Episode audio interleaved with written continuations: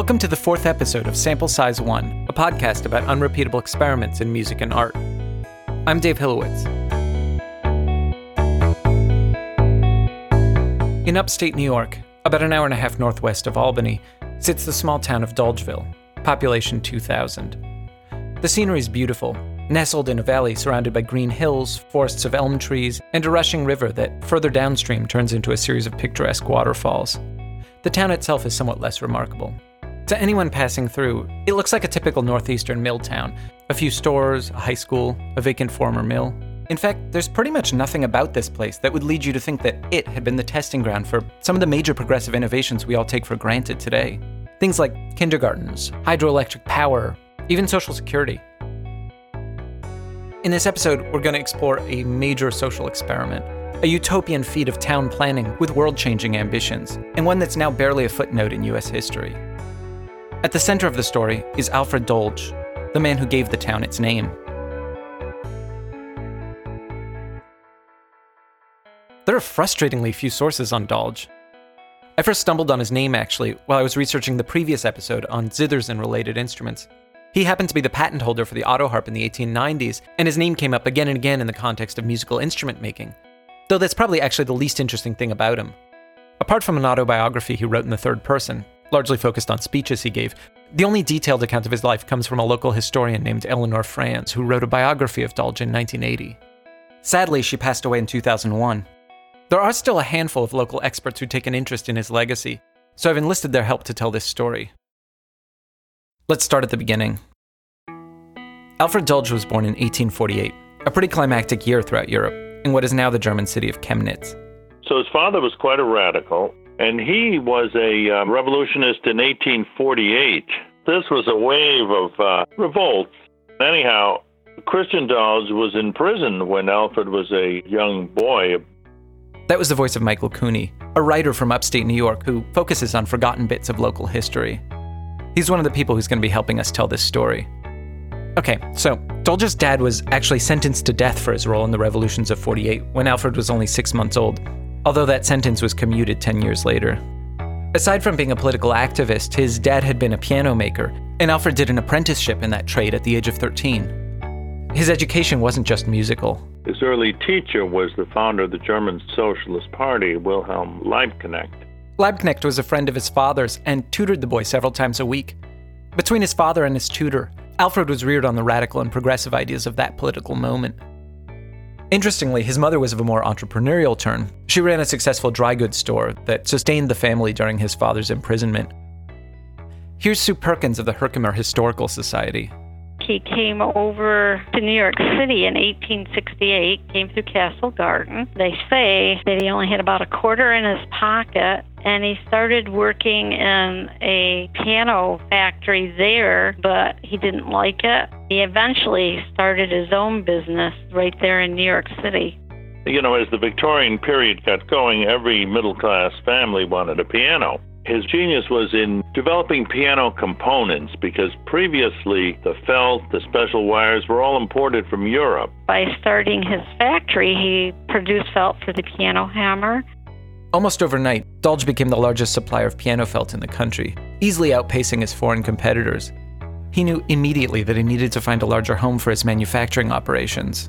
He was in New York and he apparently did some traveling until he found the hamlet of Brockett's Bridge and then he came there and built his town. When he first got there, it was called Brockett's Bridge. There were only about 300 houses there. There was a tannery there. It was just a small community. Evidently, the location was quite suited for felt manufacturing. It was around this time that Dolge became the exclusive felt supplier for America's largest piano manufacturer, Steinway and Sons.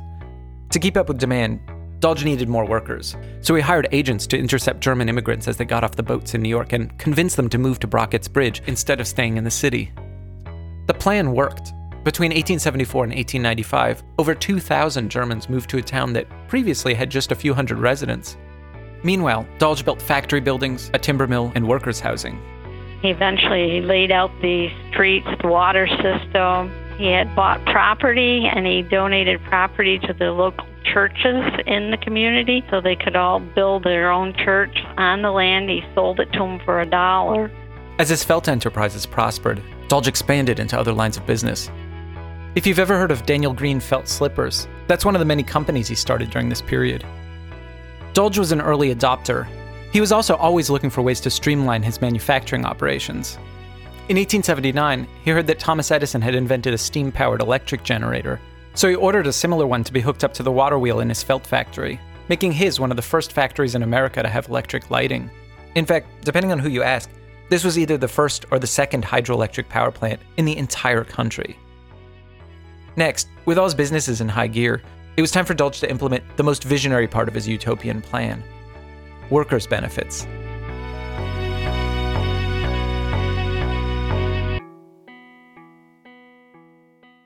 The second half of the 19th century was marked by bitter struggles between workers and industrialists who, in some cases, owned the company towns where they lived.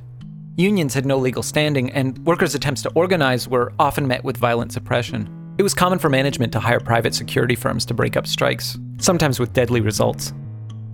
Workers had plenty to complain about, too.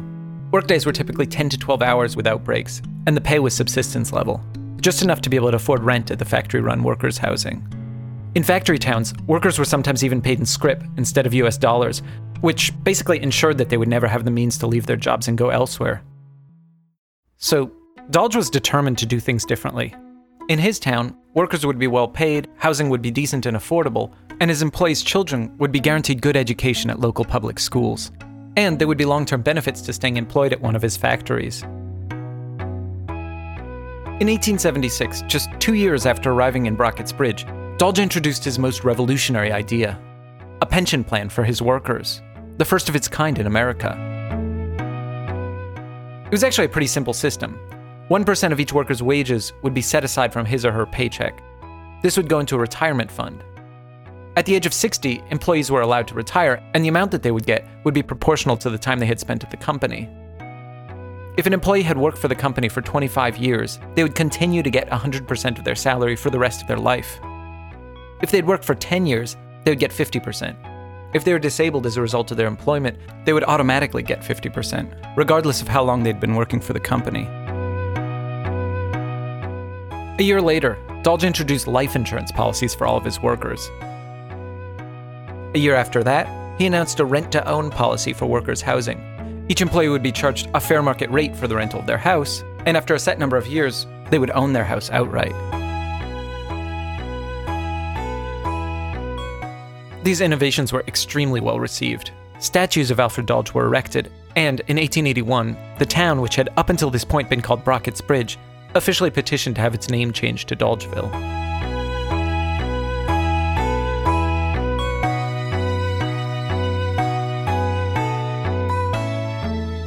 Though he was trained as a piano maker, Alfred Dolge's real genius was as a salesman. And by all accounts, he was quite showy. Felt might not seem like such a glamorous commodity, but the product Dolge was most eager to sell was the town of Dolgeville itself. He wanted it to serve as a model for how every factory town should be run. Dolge embarked on an international speaking tour to evangelize about Dolgeville. He published two books about the town and hired journalists to write about all the different things he was doing. The articles, which appeared in local papers throughout the US, are strikingly similar to one another, almost as though they were all written by the same person. He also took out full page ads featuring beautiful engravings of the factory buildings he'd built. Some of the programs Dolge started might sound like the kind of philanthropy that other industrialists like Andrew Carnegie and John Rockefeller were famous for, all the schools, museums, and libraries they funded. But Dolge saw the benefits he was offering workers in a very different light. He didn't see the profits he made as his own to give back. Instead, he argued that it was the workers who produced that surplus, and that the profits of their work belonged to them. A core socialist idea. Here's Michael Cooney again. He probably developed his socialist ideas before he was successful.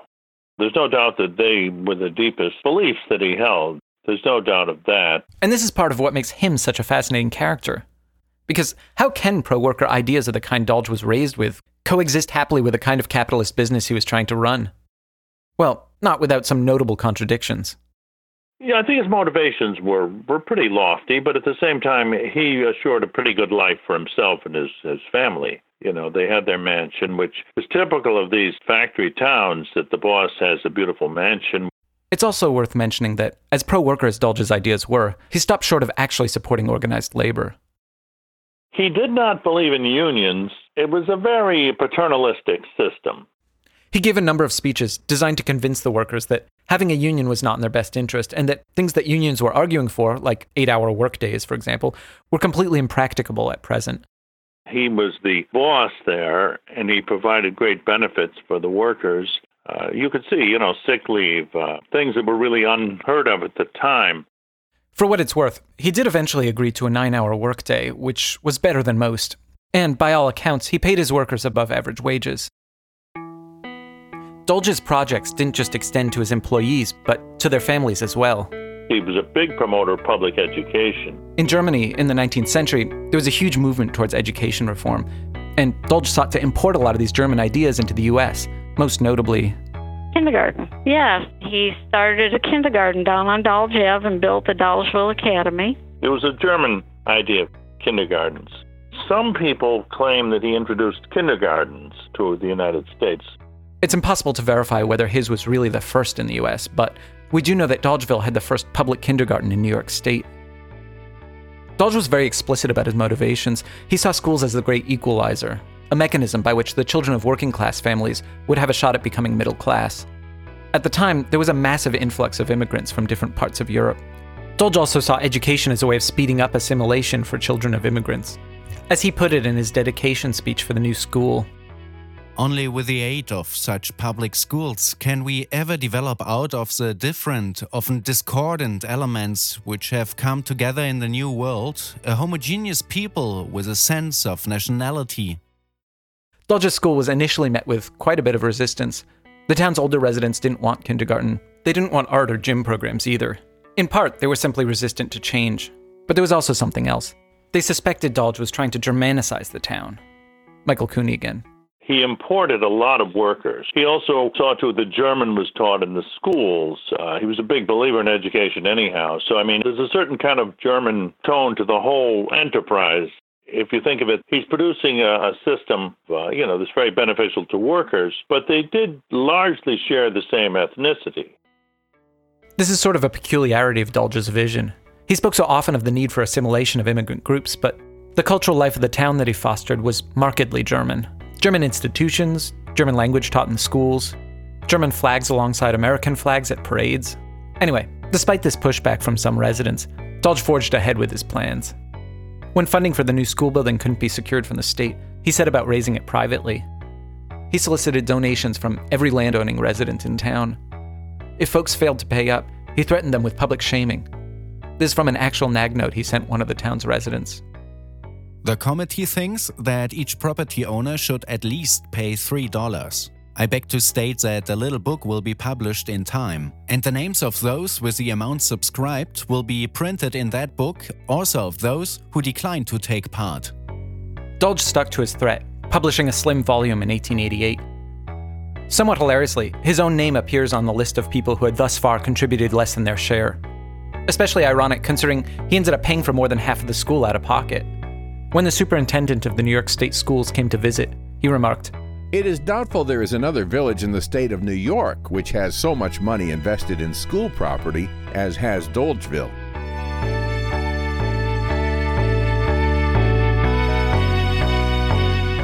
Dolge wasn't just looking to materially improve the quality of life.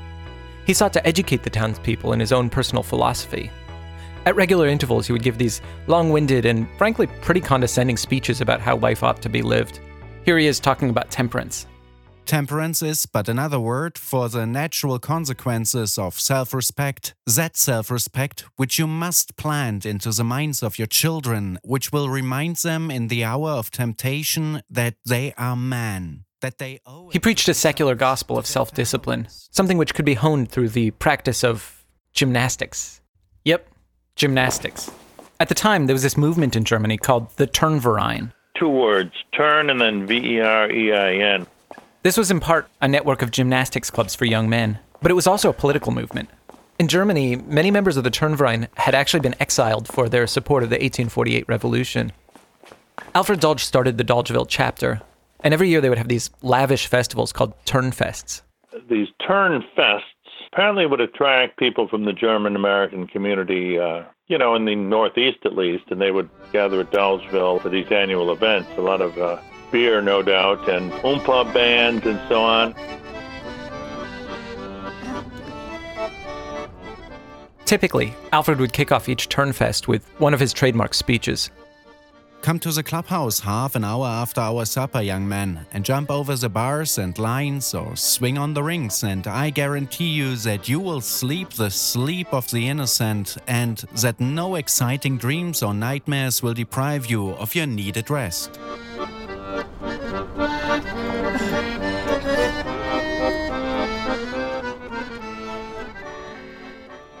Of course, these projects weren't free. After building two public schools, Dolge spent another $47,000 constructing a building for the Turnverein, the gymnastics society he'd founded. Okay, the Turn Hall. Turnhall. It's a German word, T U R N H A L L E. It was an elaborate social club. It had a library, a reading room, space for bowling and billiards. The gymnasium and auditorium were the finest stage in the Mohawk Valley. Operas and so forth. He even got famous New York City music artists to come to Dolgeville and perform. We even got the Philharmonic Club to come to Dolgeville and give a concert. Victor Herbert's band. Not the Victor Herbert. Okay. I'd never heard of him either, but apparently he's quite a big deal in the 1880s. Here's an early recording of his band.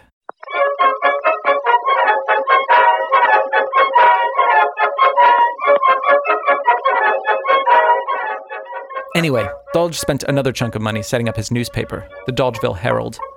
He brought in several respected newspapermen to run the operation, and as often happens when fancy people are brought in, they wanted to hire more people. Pretty soon, this small town newspaper employed a staff of 20.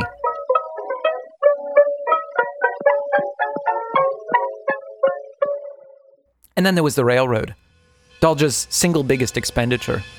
Throughout his rise, he'd kept an office in New York City, and twice a week he would travel to and from the city by train, which was an eight hour trip.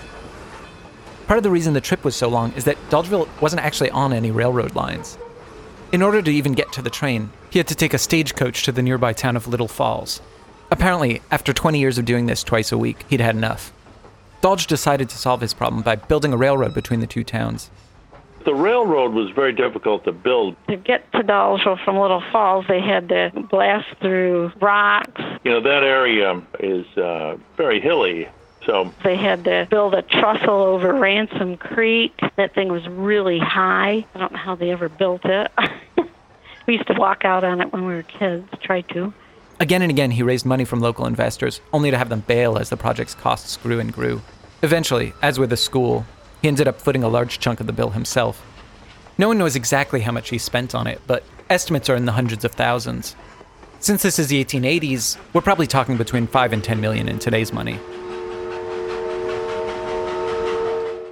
Another huge expenditure was Alfred Dolge's famous mansion. In 1895, when the country was in the midst of a recession, he had the company build him a 44 room estate. Alfred hired the best when he built the mansion. He had Italian plasters work there and Swiss carvers and had two ballrooms and he had many fireplaces in it. The front entryway was absolutely gorgeous woodwork. Um, had a porte cochere out front so the carriages could pull right up to the house. The mansion became the center of social life for the Dolges. They entertained there almost every weekend, and it was central to the yearly Turnfest that the town was still hosting. At parties, the Dolges were apparently worried about people scraping their parquet floors, so they required guests to wear, you guessed it, felt slippers, produced in Alfred's own factory. Two frequent visitors were a guy named Schuyler Ingham and a local judge named George Hardin. Both were investors in Dolge's enterprises. The judge actually officiated at the wedding of Dolge's son, Rudolph. And it was in part through the help of these two men that Dolge was able to secure loans for his projects and keep his business afloat during the recession of 1893. Little did Dolge know, these two men would also be the instruments of his destruction.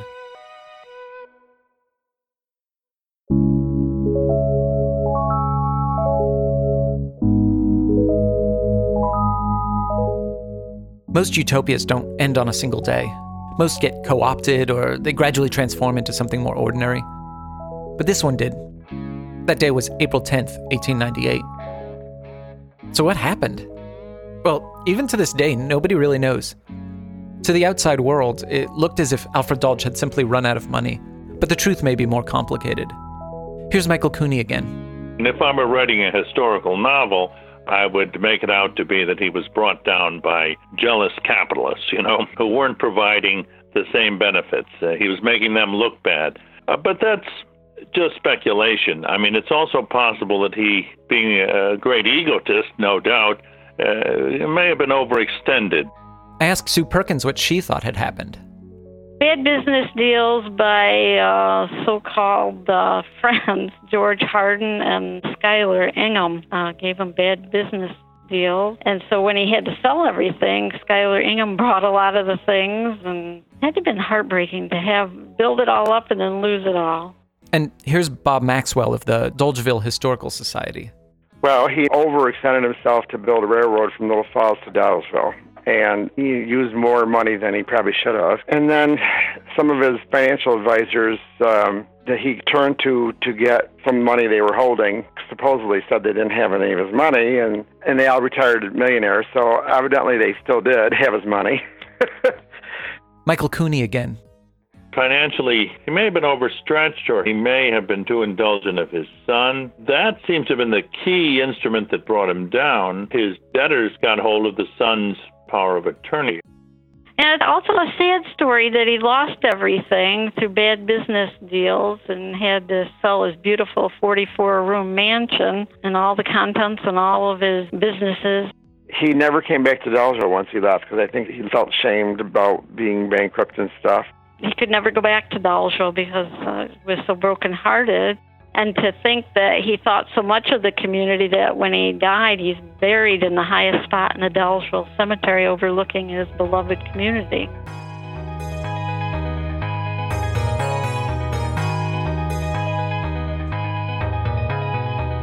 The role played by Alfred's son, Rudolph, is particularly intriguing.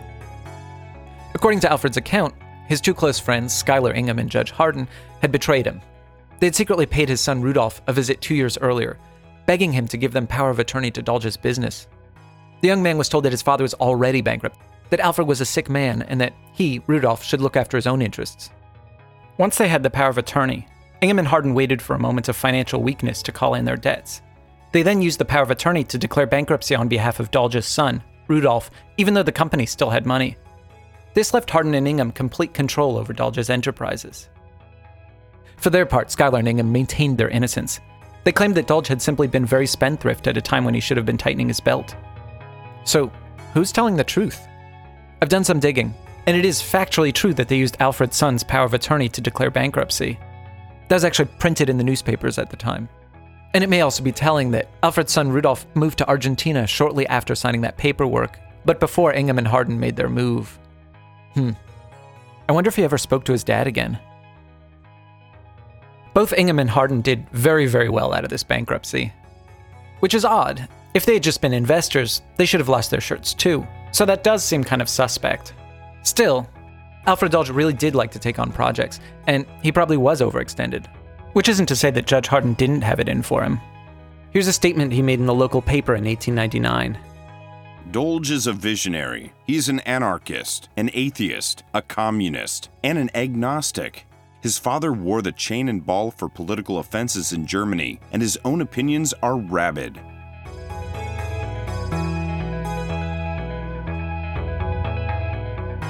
So, what happened to Dolgeville? Well, Schuyler Ingham was put in charge of Dolge's factories. Just about every social program Alfred had started was immediately dismantled. The nine hour workday was extended back to 10 hours, the workmen's comp and retirement pensions were immediately terminated, leaving many longtime employees without the pensions they'd earned. The auto harp business was shuttered too, and thousands of completed instruments which were ready for shipment were incinerated. Schuyler Ingham used the newspaper Alfred Dolge had built to mount a propaganda war against his former business partner. But even so, Alfred began to be looked on as sort of a local hero.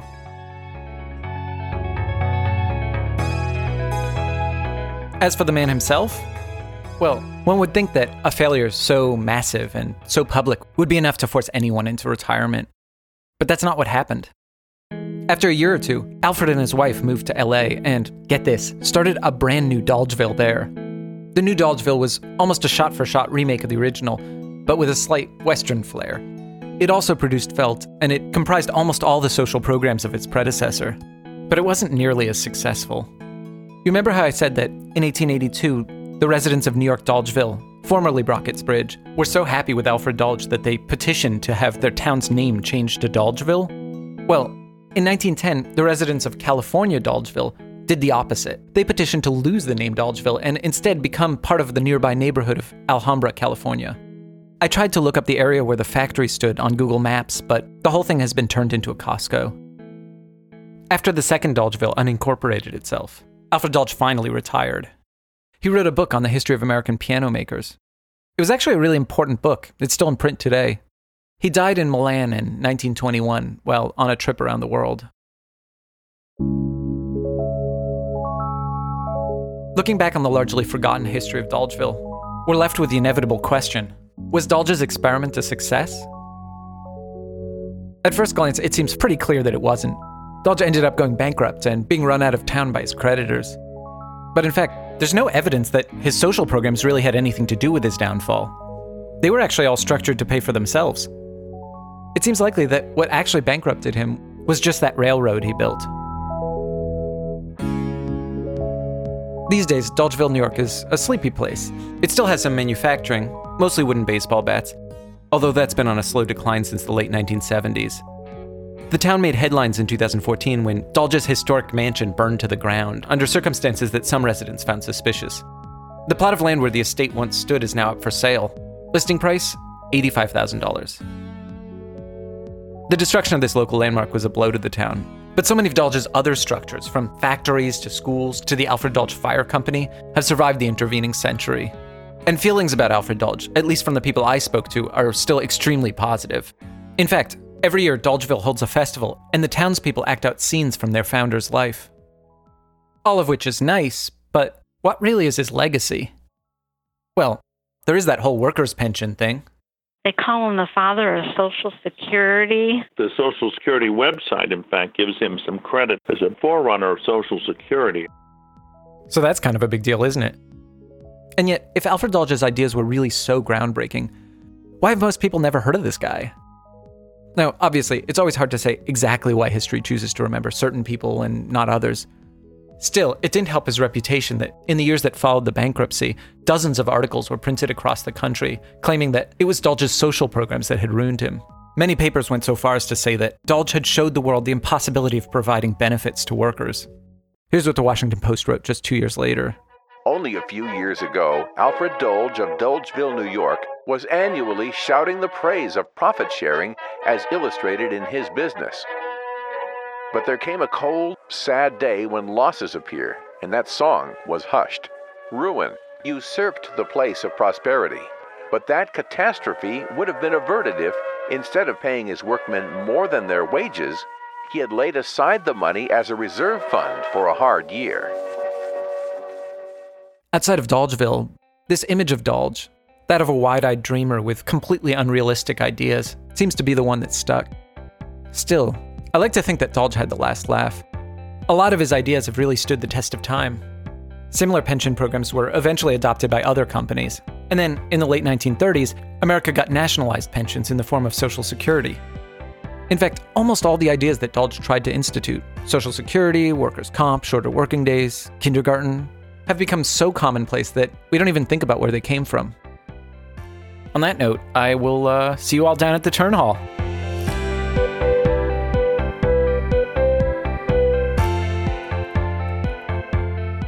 I want to thank my wife Emily, who was extremely helpful in putting together this episode. I also want to thank my guests Michael Cooney, Sue Perkins, and Bob Maxwell, as well as the late Eleanor Franz of the Dolgeville Historical Society. The book that Eleanor wrote in 1980 remains the most complete source of information about Dolge. To give you a sense of just how thorough this book is, the footnotes even feature recipes for food that was prepared during the Dolgeville Turnfest of the 1890s. Anyone care for a slice of Mrs. Gustav Freigang's delicious Apfelkuchen? The voice of Alfred Dolge was played by Falk Werner. Judge Hardin was Jonathan Luman, and all other voices were by Dane Scott. If you've been enjoying these episodes, it'd be great if you could tell a friend or two about the show. Thanks for listening.